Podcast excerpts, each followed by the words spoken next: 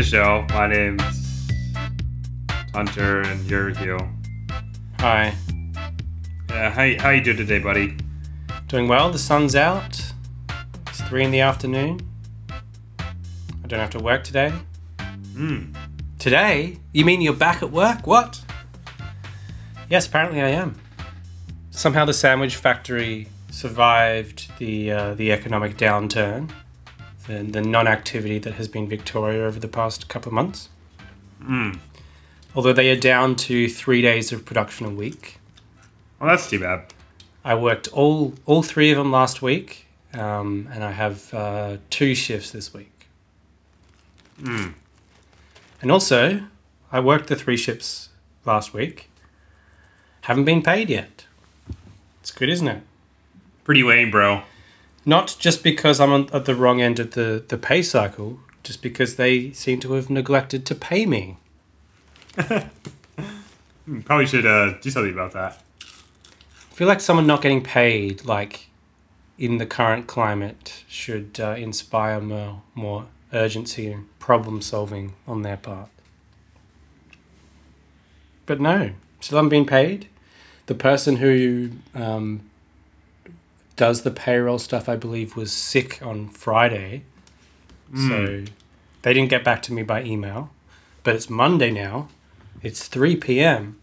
They still have not got back to me by email. Still have not been paid. I even have photos of my time slip. So they can't say, oh, you must not have clocked on. Oh, I clocked on.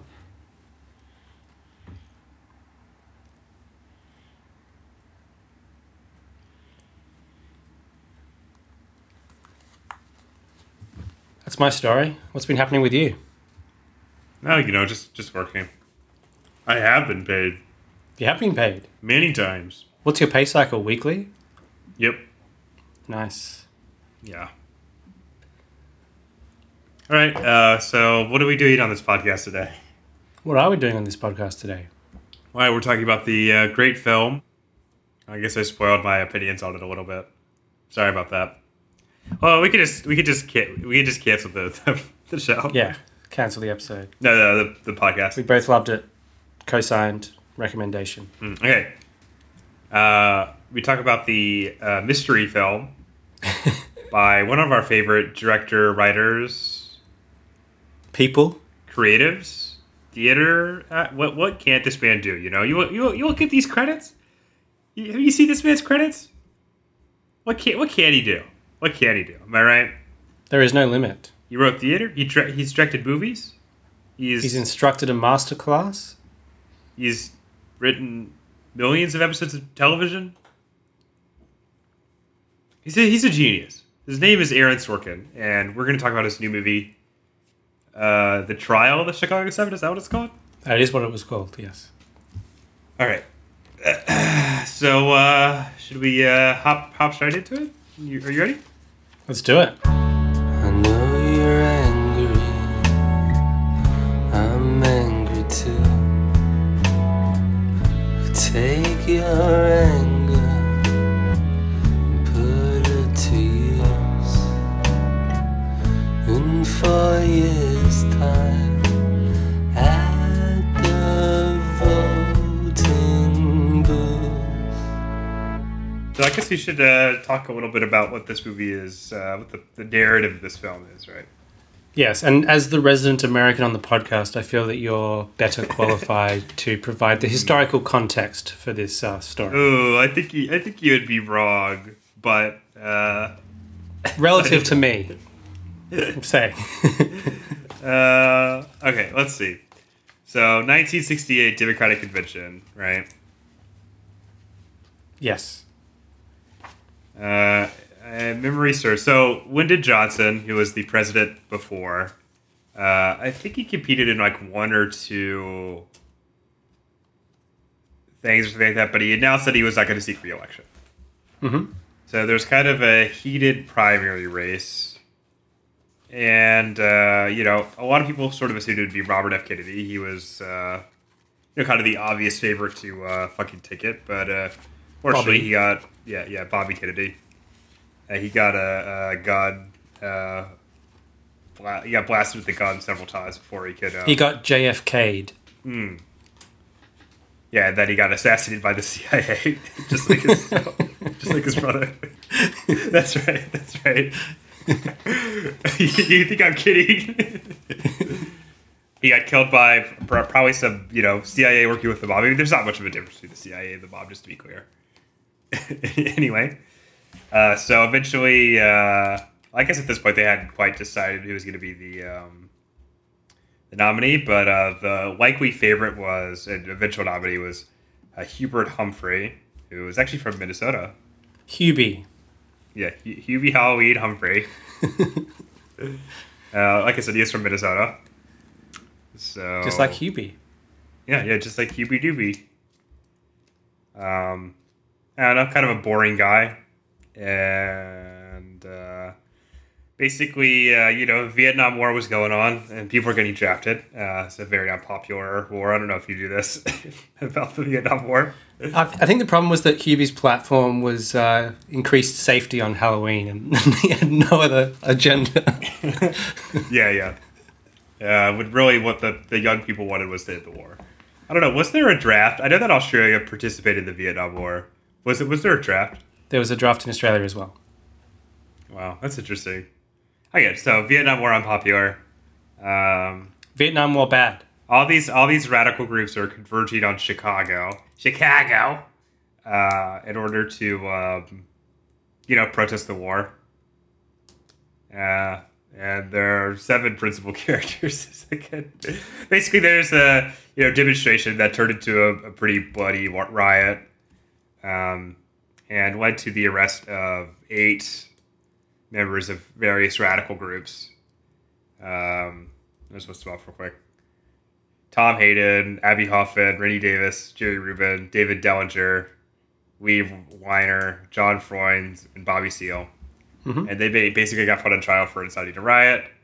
It was pretty obvious that, these charges were bullshit and that they were being persecuted for, political crime, the crime of having the wrong politics.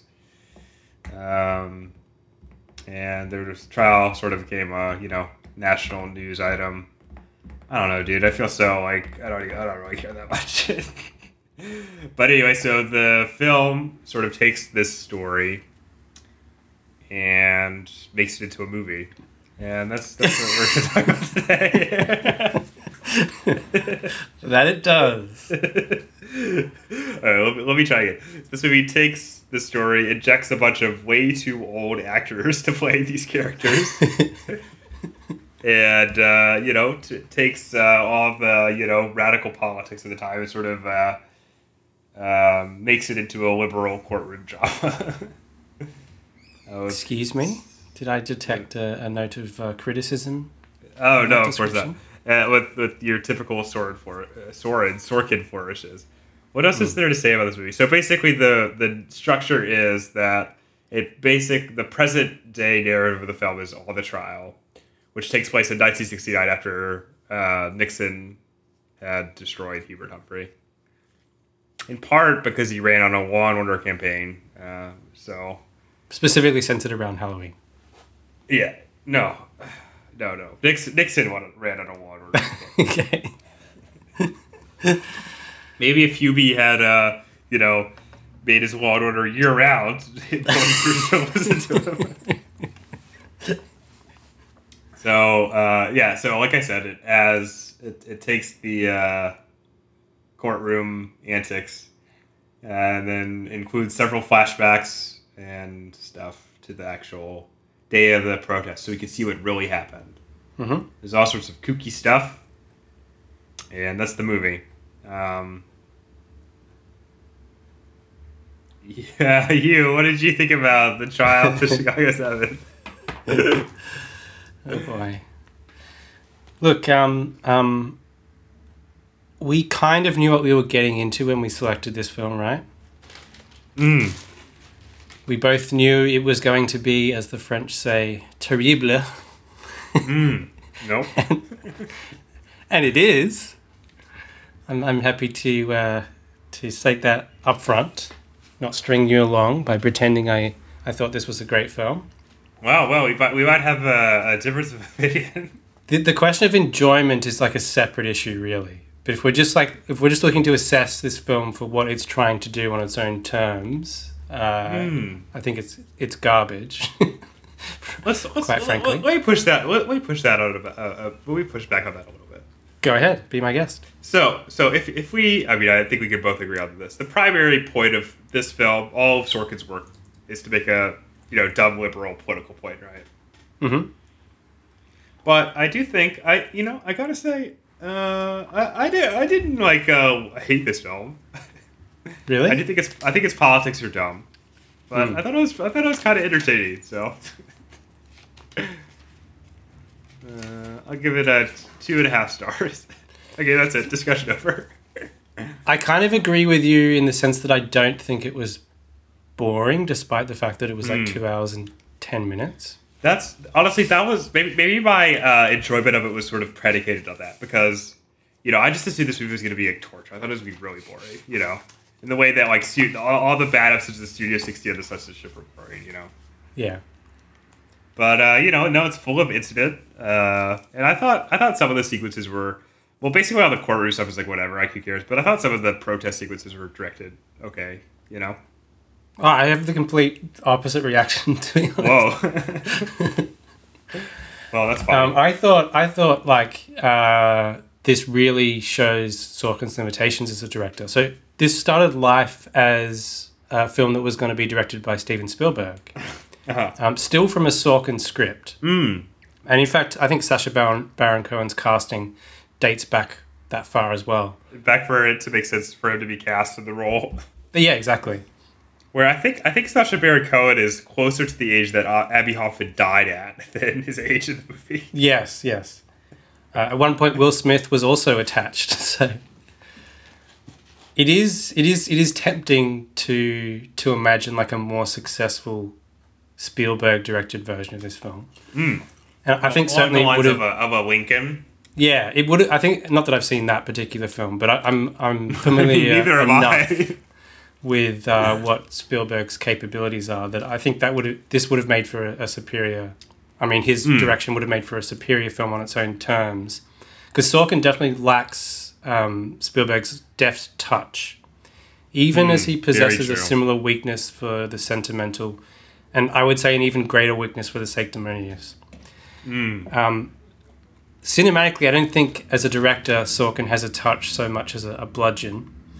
And when your film takes place largely in a courtroom, you really need to know what you're doing behind the camera. Yeah, for sure. And this is where I disagree with you, because I think even the more like obviously visual aspects to the story, which is the recreations of the protests themselves, I thought were pretty poorly staged. Hmm. Yeah, I don't know. I just I thought they were fine. I don't know.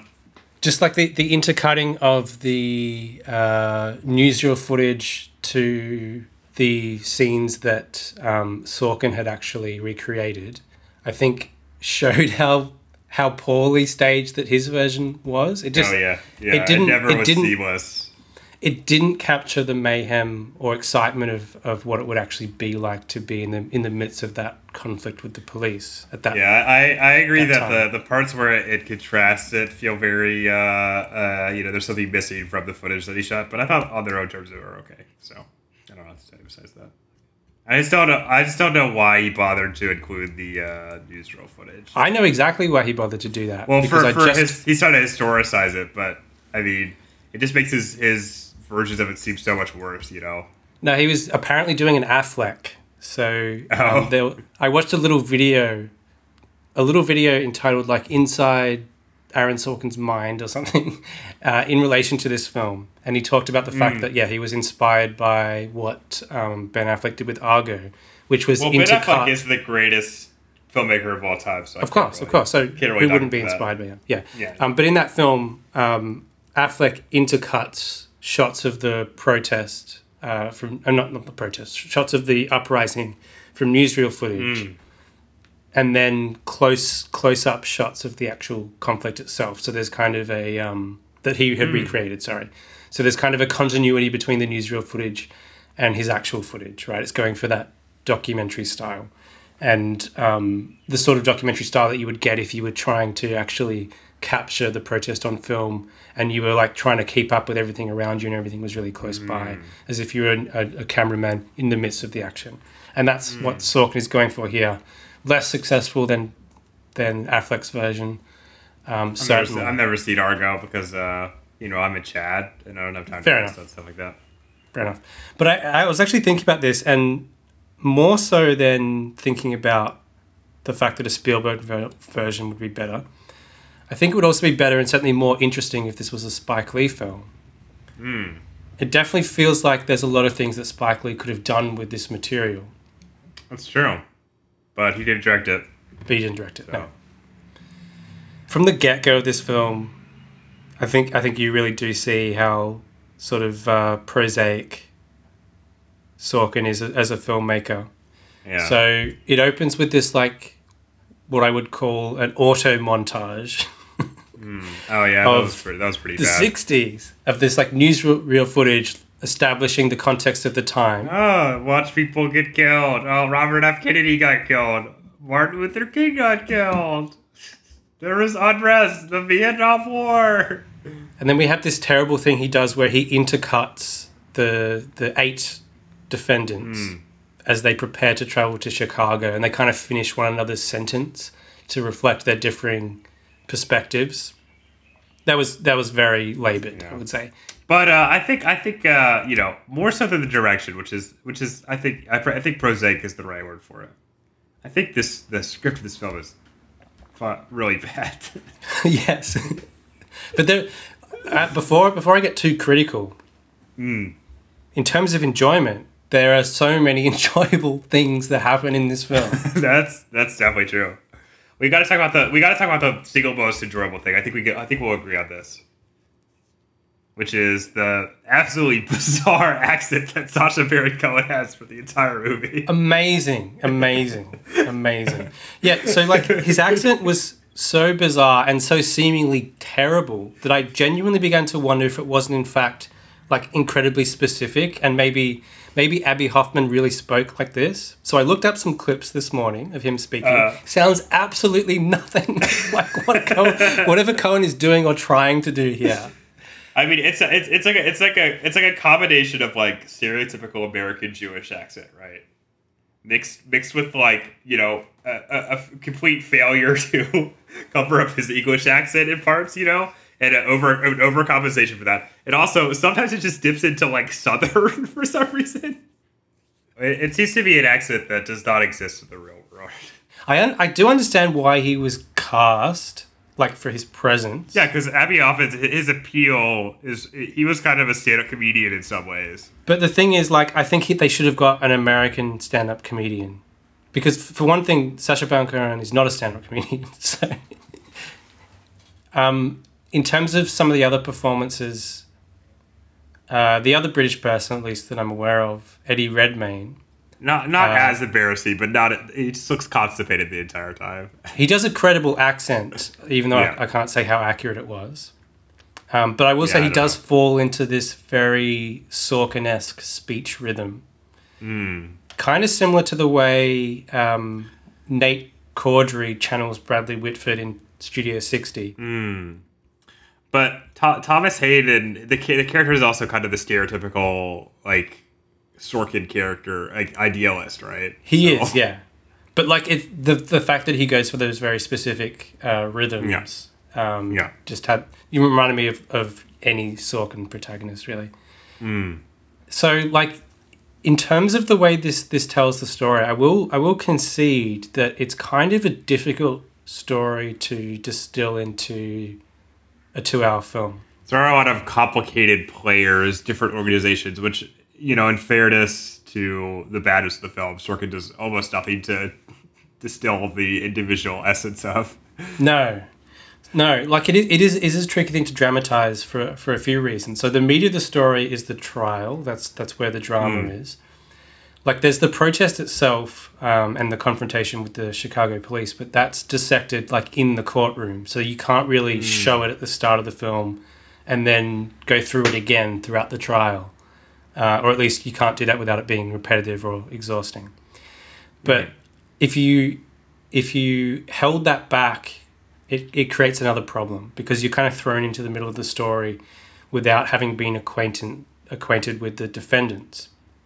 So I think Sorkin kind of hedges his bets a little here, because we get that opening montage where we do get some introduction to the characters and their perspectives as they travel to Chicago before the trial commences. But honestly, I couldn't help but feel that it would have been strengthened if those scenes were omitted and we were kind of dropped into the trial cold, and then the personalities were revealed by the mechanisms of the courtroom. And then he goes a little bit deeper into revealing them than he actually does in the final product.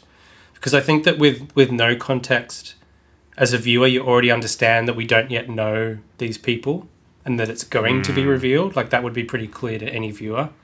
But here we kind of get some introduction, and then we're in the trial, and it's a little bit disorienting. At least it was for me, because we have seen some of these people, but we're still kind of trying to piece together who they are and getting ahead of the story a little bit when we should just sit back and let that be revealed as it comes to us.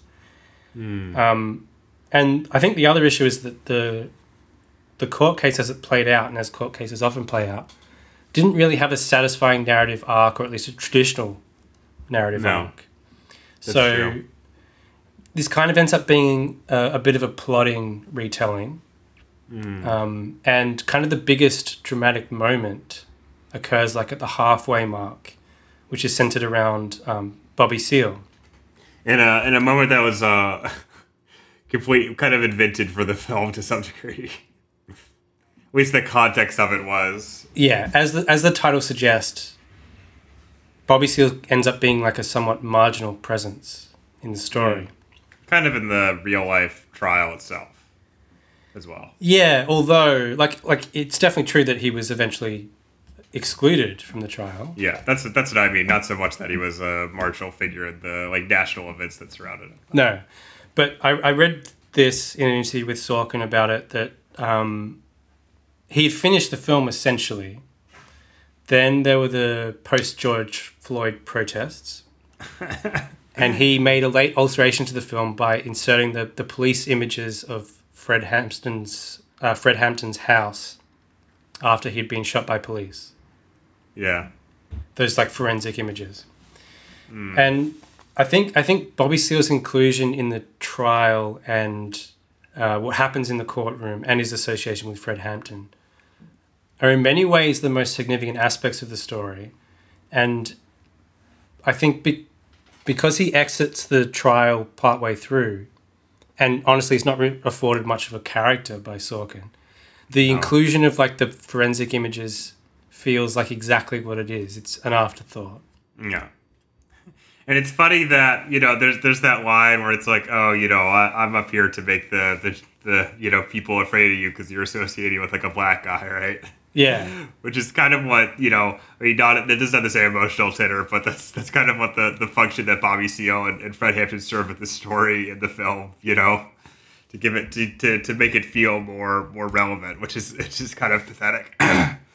Well, yeah, in the same video that I watched where Sorkin was talking about his process for this, he didn't want there to be too many obvious 60s signifiers in terms of the production design and the costumes, because he's like, this is a story about now. So that was definitely where he's coming from. All right, buddy. I must say I didn't really see much resonance with the present moment that we live in this film. Just because, unlike the Chicago Seven, I mean, there's been plenty of protesters who've been arrested, in conjunction with the protests following the death of the murder of George Floyd. But there's been no scapegoating of them this way. There's been no national attention paid to the specific trials or anything like that. No. And also, I mean, it's just the tenor of the protests is so different than the ones that are depicted in this film. Which were, these highly coordinated and almost years-long projects, right? Versus the quasi-spontaneous nature of the current Black Lives Matter protests. So I think, speaking of characterization, we should probably talk about the characterization of the prosecutor, Richard Schultz. Oh, God. Which is one of the film's most amusing missteps, I think. Yeah. So Sorkin's already received some criticism for this. So this is like such the, this is the, I mean, of course Sorkin's going to do this, right? This is uber Sorkin. Do you want to explain what he does to this character? So I have no idea about the real guy. I assume he was just like a government stooge who sucked cock, but... I can tell you a little bit about him. But he decides to... it's basically the liberal fantasy of the respectable Republican who, you know, you can reach, right? Yeah, like from the get-go, like when he's first given the job. Basically, he's shown to be sort of a reluctant presence on the prosecutor's team at first, you know? Yes. He's just doing his job to the most part, but... He slowly seems to find himself swayed by the defendant's arguments. And even at the end, he's willing to condemn the court for being out of line, which is some dumb shit, I have to say. The ending to this film? Mwah. Beautiful. I was in tears of laughter. Pretty funny. So the real prosecutor was recently interviewed in the wake of the film. And this was already pretty clear in the public record anyway, but he stated that he was in no way embarrassed or conflicted about his duty as a prosecutor in the trial, nor did he believe that they didn't have much of a case, which is what the Joseph Gordon-Levitt version conveys when he takes the case. Pretty funny. He also stated in the interview that Bobby Seale's restraint in the courtroom was an inevitability based on his behaviour, and even suggested it was a conscious tactic of the defence. So there you go. That's what the real dude had to say. That's so funny. I love it. There's a couple of funny things with Eddie Redmayne's character. So at one point, after the public incident where Bobby Seale is restrained in the courtroom and gagged, someone hands a note around to the other defendant saying, "Don't stand for the judge," at the end of the session, right? Mm. And everyone obeys that except for Eddie Redmayne's character. What's his name? Tom Hayden? Mm-hmm. Mm-hmm. Future husband of Jane Fonda. He, like, stands up automatically and then sort of ashamedly sits down. Mm. Then they go to, like, the house of the former district attorney. And an African-American maid opens the door. and as they get led into the room, she's like, "Why did you stand for the judge after he did that thing to Bobby Seale?" I thought that was really funny. It's like, yeah, as if that happened. That actually kind of reminded me of the most cringe-inducing moment of Little Women, of all things. Mm. Oh, yes, yeah. Yeah, that's quite similar, yeah. Similar flavour. Yeah. And then, of course, the ending, which we should speak about in more detail. But there's a couple of things related to that that I found really funny as well. I love the bits where there's two lines that Sorkin gives Abbie Hoffman that I thought were absolute howlers. Mm. I mean, it's so funny that Sorkin felt the need to turn, like, you know, someone who had pretty radical politics, especially in the context of the United States of America, which is, you know, a pretty conservative country overall, I think. Mm-hmm. And felt the need to just turn him into, like, a standard liberal. But the line where he's like, "Oh, I think our American institutes are great. It's just the people that are currently in them." It's like, what the fuck are you talking about? and there is the other part where Joseph Gordon-Levitt says something like, "Oh, do you really believe that we should tear down the country?" And Baron Cohen as Abbie Hoffman's like, "Huh, we do that every 4 years." And it's like, what the fuck? What is this? What is this shit? Yeah, I thought they were funny too. Yeah. Good lines. The guy who's, like, with Eddie Redmayne, like his... the cock version. Yeah, the little guy. Rennie Davis. With the bangs. Oh, man, that shit with this is so stupid. That has to be an invention, right? Yeah, this is such a Sorkin invention. So early in the film, we see him, like, writing in a notebook, and someone's like, "What are you doing?" He's like, "Oh, I'm writing down the names of each of the dead soldiers in Vietnam, so we don't forget what we're fighting for, you know, because this political trial is theatre, and we're going to get swept up into it, and we have to remember what we're trying to do here." So throughout the film, he's he's writing down the names of the dead soldiers in his book. It just felt like the shittiest, like, West Wing type subplot. And then at the end, the judge tells Tom Hayden, the Eddie Redmayne guy, if you are respectful and brief and polite and apologetic, you know, I'll be lenient in terms of your sentence, right? It does kind of like seem like he's doing like a sketch comedy routine where he's like, oh yeah, if I'm respectful, yeah, of course, in brief you said, right? It's good stuff. And we've seen Tom Hayden like conflicted throughout the film because he kind of wants to do the right thing. He's more of an upstanding citizen. He was initially going to be the star witness until some conflicting evidence came to light. I mean, some damning evidence came to light. You know, and he obviously made the mistake of standing for the judge when everyone else refused to. So, you know, this is his chance to redeem himself, right? He's like, oh, so is that all I have to do, judge? Okay, then. John Davis Wilkham shot in Vietnam. John Wilson. So he starts reading off the names from this list that his friend has been writing throughout the film of all the people dead, and everyone stands out of respect. Then the whole crowd at the courtroom stand, and who else stands as well? Why, it's Richard Schultz, the prosecutor. What? Even though his boss is like, "What are you doing?" And he's like, "I'm respecting the fallen." So funny. Great. I was crying. That was great. That was great. Loved it. That was really great. It was good stuff. That made it worth it, definitely. There's enough of those like tidbits. Great movie. Yeah, great movie. Loved it. I also think the whole like I mean, I have no idea if this is true or not. I mean, it might be. But the plot of like Tom Hayden getting arrested by the police because he's letting air out of the tires because Rennie Davis, his like girlfriend, is. I meant to look that up as well because that sounds so stupid. Dumb. Yeah, that can't be. I mean, it might be true, but I very much doubt it. But anyway, I'd be curious to know. Yeah, so I thought this was a bad film. Yeah, I agree with you. It's worth watching. For whatever you want to say about Sorkin. He can be entertaining. He sucks. Even at his worst. He's politically damaging. Yeah. But like, I mean, like, he comes from a theatrical background and he knows kind of how to keep your interest. But nonetheless, I'm astonished that the approval rating for this film sits at like over 90% on Rotten Tomatoes. Yeah, I was also kind of mystified by that. I can understand why people give this a good review and are enjoying this, but I can't understand why there seem to be so few like outright hostile reviews, or at least negative reviews. Well, you realize that the dominant American political class, right, or critical class is full of like dumb standard issue like liberal commentators. So the politics that are represented in this film is like kind of incoherent as they are, or exactly what they want, right? Yeah.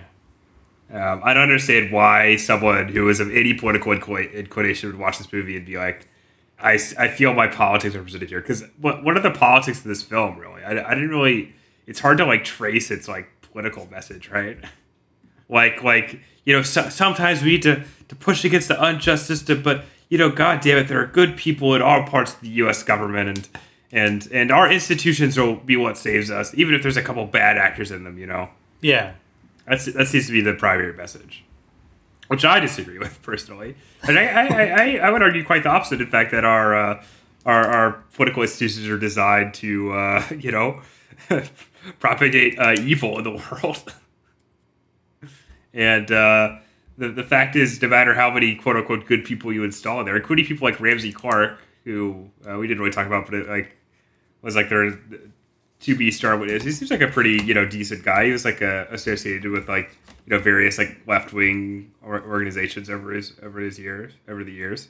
You know, no one remembers who he is. I mean, obviously, like, I'm sure that Lyndon Johnson's Justice Department was better than fucking Richard Nixon's, but it still fucking sucks. I mean, there's no changing that, you know. He also defended. He was also part of the defense team for Saddam Hussein, so that's pretty cool. And Slobodan Milosevic, so, you know. I've actually come to the realization that Sorkin belongs in the category of filmmakers in which your Tarantinos and your Smiths also reside. Kevin, that is. and Quentin. What categorization is that? Just think about it. So all three are filmmakers known for witty dialogue exchanges. Mm. Right? All three broke through in the early 90s in some capacity. Mm. Obviously, Sorkin has only started directing of late, but nonetheless, he's still involved. Mm. But I think that the two most significant traits they all share, all three share, are these. So one, they tend to treat their characters like mouthpieces, which is to say too many of their characters sound like the one person. And it's kind of the idealized voice of their creator. And when you hear Sorkin speak, when you hear Smith speak, when you hear Tarantino speak, you do hear the rhythm of their character's speech. Mm. And it can be quite disconcerting watching their films with that context in mind. And the other trait is creative stagnation. So I would argue that all arrived on the scene pretty close to fully formed. So they each had a hard ceiling on their talents, and they were pretty near... I don't agree. You cannot agree, but let me say it. They were all pretty near. They were all pretty near that ceiling from the beginning. Mm. So in terms of filmmaking, Tarantino does sit in a different league, a higher league, definitely. There's no question about that compared to Sorkin and Smith. And I do think he, developed certainly across his first three films. But nonetheless, they're all practitioners of a signature style who have earned, or quote-unquote earned, the right to indulge themselves in this phase of their career. I think the results speak for themselves. Clearly, Tarantino's a better filmmaker than... He is. I agree, but they could kind of fall in the same category. And I completely disagree with you. I think that Tarantino's, yes, there's a certain style that he developed in his first three films, which obviously climax with Jackie Brown. But I think Kill Bill is kind of an nadir of his career. I think we both agree with this. And then I think it's the nadir of every filmmaker's career. I don't agree with that. I think it's the nadir of filmmaking. No. I think that for me personally, I think after that sort of disaster, Tarantino sort of turned a corner and started making more interesting films than The Glorious Bastards, which there's a bit of a dip with Django Unchained, but yes, he improved after his nadir. That's the definition of a nadir. He improved significantly after it. Suck my dick. I can like whatever I like, and I can dislike whatever I dislike. That's true. We should suck one another's dick. That's the only solution. The problem is we're too far away from each other. Damn it. Kill Bill is bad. I could agree with you on this. Yeah, it's tough. I've turned the corner on that film. But I think Inglorious Bastards and The Hateful Eight and Once Upon a Time in Hollywood are all great films. So disagree. I haven't seen The Hateful Eight, but I will. Just so I can say I don't like it. That's no fine. Other reason. That's fine. But Aaron Sorkin sucks, and nothing that he does is good. So, point match. I think The Social Network isn't bad, but that's more because of Fincher's direction. And it is, yeah. Sorkin's, whatever. And I'm never gonna write or watch his other directorial effort because it sounds terrible. I was actually reading. This is one of the few negative reviews I just came across for The Trial of the Chicago Seven, but. The writer made a reference to the fact that the reason The Social Network worked is because Sorkin was focused on a character that he wasn't trying to present as an idealized figure that he kind of that espoused his own personal views. Yeah, because that's the only one of his films that doesn't sort of have a liberal ideology, No, there's no Sorkin mouthpiece in that movie at all, at least from memory. So it kind of draws out Sorkin's strength, if you will, and we can argue if this is much of a strength or if he's particularly good at it, in crafting the dialogue of intelligent people, intelligent discourse and hyper-intelligent manic people, and taking away that kind of sanctimonious element of having these mouthpieces. So maybe that's why it works, but probably largely because David Fincher directed it. It would have been a piece of shit if Aaron Sorkin directed The Social Network. Or probably most people. Yeah. Yeah, Fincher was definitely the right person for that movie. He definitely was, yeah. And I say that as someone who's not a huge Fincher fan, but I like what he brought to that film. Yeah, I think that the thing that makes that movie good is that it because of both Fincher and Sorkin. I mean, Sorkin clearly thinks Mark Zuckerberg sucks, but I think Fincher both loathes and kind of admires him to some degree, and that makes the film ambiguous in an interesting way. Anyway, we're not talking about The Social Network. We're talking about The Trial of the Chicago Seven. We're almost done talking about it, I think, unless we want to add some more dots to it. I'm done talking about it. I have nothing else to say except for that, maybe you should watch it. It's kind of funny, so. Yep. Now it's time for, what's the segment called? Mastermind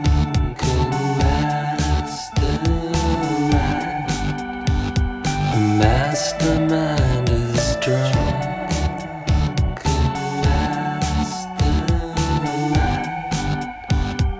Mastermind is drunk. So, now it's time for a bout of trivia. A bout of the Trial of the Chicago Seven related trivia. So we're going to play a little game where we each ask one another 3 questions related to the film. And if the person who is being asked the question gets the answer incorrect, they must take a drink of liquor. But if they get it right, then the question asker must take a drink of liquor. Oh, is that right? Okay. Yep. I'm glad that both of us had approximately 50% of what the segment was supposed to be. We would also encourage our listeners to play along if they so choose. Yeah, just to drink at their leisure too. So when the question is asked and before the question is answered, we're pretty slow at answering the questions, so it'll give you a chance to try and think up the answer yourself. If you get it wrong, you have to drink. You have to take 2. I mean, you don't have to, but you can if you want to play. You along. Have to take 2 drinks. Fine, preferably hard liquor, but we don't know your particular situation. So whatever works for you. You can take a drink of tea if you like. Or of soap water. All right, let's get to it. I'll go first. How about that? Go for it. All right. The Trial of the Chicago Seven was a film that was originally slated to be released in theaters, but alas, the COVID-19 pandemic caused its former distributor, Paramount Pictures, to offload the picture to Netflix. Can you tell me, within a $5 million range, how much Netflix paid to distribute the film? Wow, good question. And just to be clear for the listeners, we are not referring to anything when we answer these questions. These are straight off the top of the dome. Yeah. Yep. I'm looking at the ceiling of my apartment as I chew over within $5 million. Within $5 million. Okay, so this is I'm going to say $125 million. What? you are way off, buddy. For one thing, the film was produced for $35 million. Was it really? Okay. Yeah. For another, Netflix spent a total of $56 million on it. So drink up, cocksucker. So they spent half that. Less than half that. Okay. Less than half that. Yeah. All right. So I foolishly wrote 5 questions instead of 3. So I've got a choice to make. Yeah, we got a genius amount of choice. Okay. Which U.S. president nominated Judge Julius Hoffman to a seat on district court on the district court for the Northern District of Illinois? Which U.S. president? Which U.S. president? Yeah. I'm going to say Harry S. Truman. No, it was Eisenhower. Ah, damn it. That's I believe in 1953. I was wondering whether to make that easier for you by saying 1953, but I was like, well, if you know your U.S. presidents. Yeah. Well, then I would have gotten it. But that was the second one. That wasn't too far off. Because when did Truman get out of office? I'm not sure. I wouldn't have been able to guess Eisenhower if you just said 53. So don't ask me. Well, I wouldn't. Truman's last year was 52, so very close. All right. Somewhat rare for a Sorkin production, this film lacks many of his recurring players. However, some of them have worked in Sorkin joints before this, including John Carroll Lynch. Can you tell me the other Sorkin project Carroll Lynch has worked on? John Carroll Lynch played who in this? Can I ask that? Yeah, he played the Dellinger. What's his name? Oh, yeah, right. Mimi's brother from the Drew Carey show. Let me think. Oh, I thought that was your guess. I was like, I was talking about involved. No. That's when I first became acquainted with that particular actor. I'm drinking already. Why am I doing that? Let's have a think. Good question. This can be television or film or just film. I said project, so interpret that as you will. Could be anything. I can't picture him readily in a Sorkin production off the top of my head. So I'm just going to take a stab in the dark. A shot in the dark. We've most recently experienced Studio 60 on the Sunset Strip in its entirety. I don't remember him featuring there, so I'm going to cross that off. Is it just one thing that he's been in? Yes, I will give you that information. No more questions. No more questions. Okay, where were you? Where were you, Mr. Lynch? I am going to guess that he appeared in The Newsroom. Ooh, you are incorrect. He was in an episode of The West Wing. Damn it. So drink up. So far, neither of us have gotten any of the questions on the first asked. All right, my turn. All right, let's hear it. Okay, so Jerry Rubin, who was portrayed in this film by Jeremy Strong, embarked on a career as a businessman in the mid-70s. Which of the defendants depicted in the film later worked as one of his salesmen, selling a nutritional drink called Wow, with an exclamation mark? Oh, man. I can't even remember the other, the ones I would guess, who are the other guys who don't really feature in the film that much.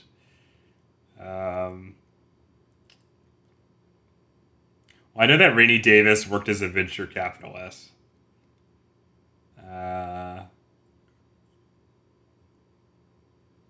So I'm going to say him, Rennie Davis. No, the answer, intriguingly enough, is Bobby Seale. Isn't that weird? Oh, that is weird. Bobby Seale also did a cookbook. Unless Wikipedia is incorrect, which is possible. That is very odd. We got to look up ads for this. All right, well, I took a drink. Here's the last one. This is a film that has been in development for quite a while. Can you tell me the year that Sorkin originally wrote the script? 2007. Yeah. Presumably, I knew I was fucked when you talked about how long this has been in development during the... Yes. It's the first question. Right? Yeah, the first question that anyone's got right. So you ruined one of my questions because you already knew the answer. So you would have got this correct if I had asked it. What was it? Indicated that you knew. I was going to ask... This is not the question, but I was going to ask which of the Chicago Seven founded the venture capital company Foundation for a New Humanity, which would have been Rennie Davis. Yeah, Rennie Davis, yeah. But instead, I will ask one of my backup questions. Intriguing. This is not a difficult one necessarily, so you probably know this. I'm going to get it wrong. In which year did Abbie Hoffman die? Oh, fuck me. Was it 1992? No, 3 years after. 1989, yeah. That's what I thought originally. I was like, fuck me. God damn it. So far on our grand point system, you have 1 point. I have 0 points. And funnily enough, so when Jerry Rubin reinvented himself as a businessman, there was like a staged debate, I think in the late 70s. Yeah, I read about that. Hoffman and Rubin called like Yippie versus the Yuppie or something. Oh god! We didn't even talk about that dumb fucking subplot about the, agent provocateur that Jerry Rubin, with. God, yeah. Oh, that shit's so stupid, especially because it's like, what? This FBI agent is not doing her job. Wouldn't she be pushing them to do more violence, not less?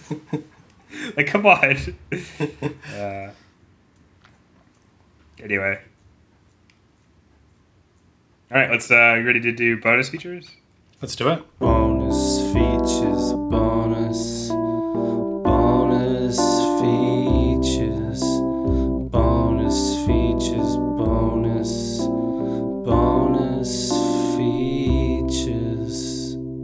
I'll go first because mine are really quick, as they have been for the last couple episodes. Mm-hmm.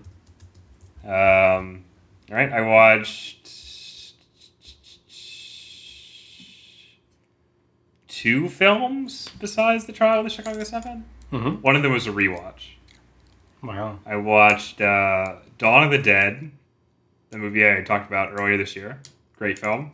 American masterpiece. I would say one of the greatest horror films of all time. Maybe one of the greatest films of all time. Mm. Film that really accurately and scarily portrays the collapse of society, I think. Especially in its opening, like, 30 minutes or so.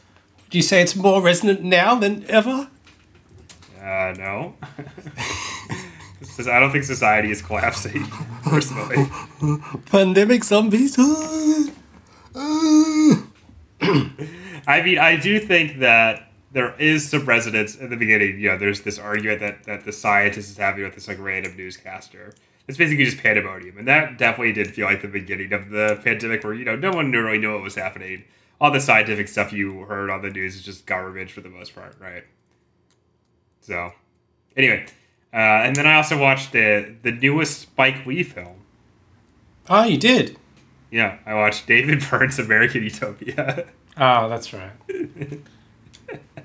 Did I actually trick you with that, or did you actually forget? I forgot. Yeah, I was wondering if you just watched The Five Bloods. That was all. Maybe I will at some point, but not this week. You know what? I like the Talking Heads a lot. Good band. You know, I think we get agree on that. Not good enough to be named correctly by you though. It's just Talking Heads. Talking Heads. Whatever. Who cares? I like David Byrne. He's an enjoyable presence. I think his, you know, modern stuff, whatever, who cares? But you know, True Stories, it's a great movie. I agree. He's a fun guy. This movie, I didn't really like it that much. I think that a lot of the urgency and nervousness of Talking Heads' greatest, like, songs is kind of leashed away by the, you know, dullness of typical Broadway melodies, and you can kind of, in the arrangements of the songs, it kind of leaches them of some of their you know, energy. There's a lot of, like, garbage, like, liberal stuff. Like, there's the long part in the middle of the show where he stops everybody's like, you know, vote people who vote in this country, it's only like 10% or something like that. Also, you can go register to vote in the lobby right now. And it's like, oh my god, I just want to die. So that wasn't great. Yeah, and I was kind of surprised. You know, this movie's been getting raves across the board, but thought it was only mildly enjoyable. So. I think I would have the same reaction. But I am curious to watch it. Oh, you should watch it then. Just so I can have the same reaction. And that's it. That's all I watched. Because that was kind of my suspicion hearing about it. And seeing, like, some of the performances that he did when it was actually on Broadway a couple of years ago or whatever it was. He did some performances on, like, The Late Show, which I wasn't particularly enamored with. You know, I think David Byrne used to feel weird in kind of a way that was, you know, it was, like, charming but a little scary, right? I don't know if I'd say scary, but, like... Well, yeah. Like, there's anxiousness or nervousness to it, you know what I mean? Definitely. Or yeah. There's a discomfort. But now it just feels like he's doing, like, cutesy weirdness, you know? Like, he's like art uncle. Yes. So, I did find that especially appealing. So you don't frequent his aggregated good news website? Reasons to be cheerful? No. Hmm. All right, let's hear it. What did you watch? Well, I doubled your...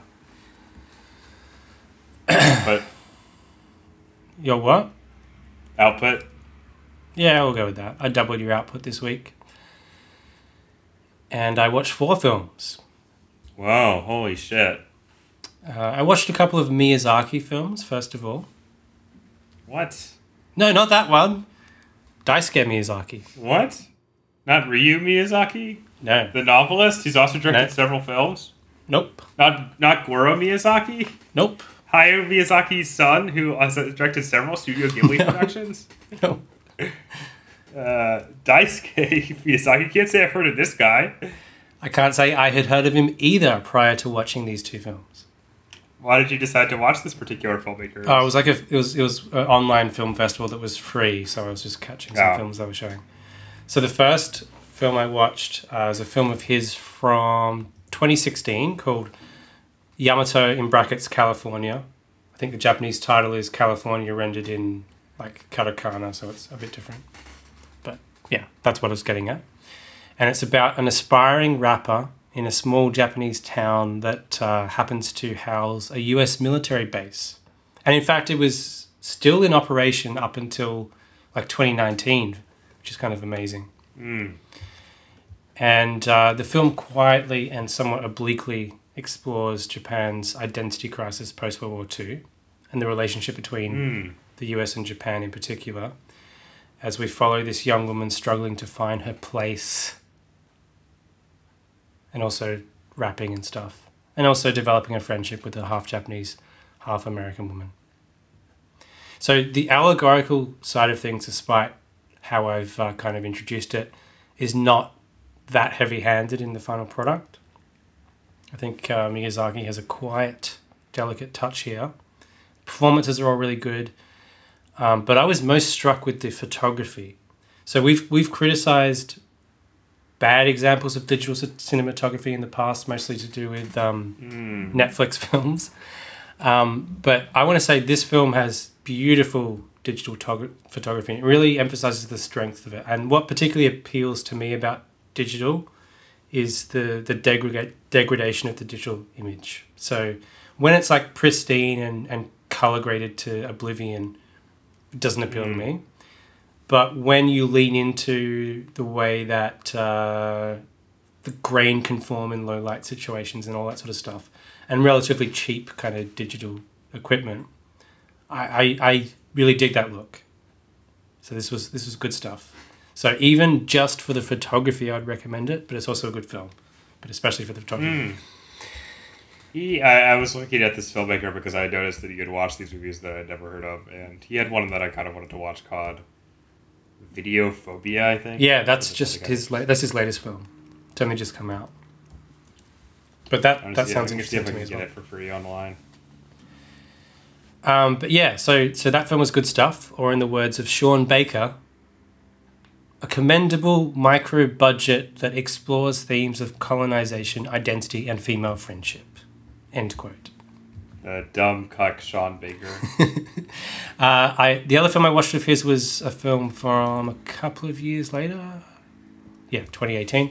Tourism, which was originally actually supposed to be a video installation piece, and you can see why when you watch it. So it's about two young women who win a trip to Singapore, and a fair chunk of the film is presented via their social media posts, like them filming themselves on their phone. And a lot of the other stuff that isn't that just feels like a very small crew filming them as they travel throughout Singapore. Mm. And you kind of think you know what you're getting into, at least during the first stretch of the film, but it moves into a more reflective, philosophical mode after an event occurs partway through the film, which I won't spoil. So there is definitely a political angle here as well. And you could be reductive about what the film is saying about young people and their phones. But I think the film is better than that. And I think it transcends that reductive reading. But I do recommend both if you get the chance. Well, luckily I have access to a torrent site that allows me to download almost every Asian movie that's ever been made. So there you go. I watched... one of the early releases from Netflix's roster of future Christmas classics. I actually have a little bit of a story regarding this. Oh, good. Which is when Alicia and I were turning on the Netflix machine to watch The Great British Baking Show this year. Mm-hmm. We were waiting for our roommate to join us, and we watched the trailer for this movie, and she was like, oh, you're going to do that on your podcast? And I was like, no, it looks terrible. And then she was like, I think Hugh will watch that. And I was like, I don't know. And then you ended up watching it, so there you go. I did indeed watch it. The film is called Holidate. Looked terrible. And it stars Emma Roberts of Julia Roberts fame. A charmless actress. And some Australian guy who couldn't act very well. Oh, he was Australian? I just assumed he was British, so I didn't really listen to his accent. Jesus, man. He's completely Australian. I seem like scum. I hate that, you know, you fucking scum from the East and the West. You're coming with your dumb accents and stealing our good American way. So look. Obviously, this is a piece of shit. Clearly. I would say it scrapes by as watchable, but my tolerance for romantic comedies is very high. So I can watch almost anything. But your mileage may vary. It's one of those... I would classify it as like... It's one of those obscenely generic romantic comedies. Yet at the same time, it pretends to be subversive by having a character say at one point, you ready for this? You know those cheesy romantic comedies? They're so unrealistic. Oh, it would never happen in real life. Never. Isn't it romantic? So it tries to be subversive, not just with that lampshading, but also by trying to be more raunchy. So it's sort of in the mode of something like Friends with Benefits. So they have anal sex is what you're saying? No. I do remember the classic. They talk about anal sex, actually. There you go. I was right. But it's not. It doesn't actually occur. It's not depicted. It's not graphically depicted. That's a shame. But it's like a gay best friend that's been barely updated. No. I wish he was gay as well, but unfortunately he was merely black. Remember the great character that Pete Davidson plays in Step It Up. Or Set It Up, rather. Was that Pete Davidson? Yeah, man. Oh my god, that was like before I was really thinking about him. Yeah. I think that's one of his first film roles, too. That was great. So very often these days they do go for the twofer, which is that there's a heterosexual couple at the fore, a white heterosexual couple at the fore. Like, not a white heterosexual couple at the fore, but Always Be My Baby has the black gay friend. Yeah. For instance. Yes. The last film I watched was Rebels of the Neon God, which is Tsai Ming-liang's first film. I've watched about 20 minutes of that. And always had to watch the rest of it, but never did. You should watch the rest of it. I think you'll like it. I need to. I feel like I would like Tsai Ming-liang. So this definitely is in the lineage of the Taiwanese New Wave, even though he's technically the second wave. But... You do see a lot of Hu Xiaoshen and Edward Yang in this. Although he does have a distinctive voice at the same time.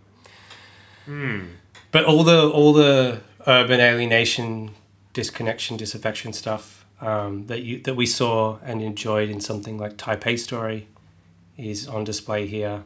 Similar pacing, similar photography. This has a particularly fantastic soundtrack. I really liked the theme in particular. But yeah, I would recommend you watch the rest of it, not just the first 20 minutes. Yeah. That's all I have to say. And I watched them when I was an undergraduate student too, so it's been quite a while. All right, I'm going to head off to bed, bro. So good night, and good night to you, the gentle listener. Good night.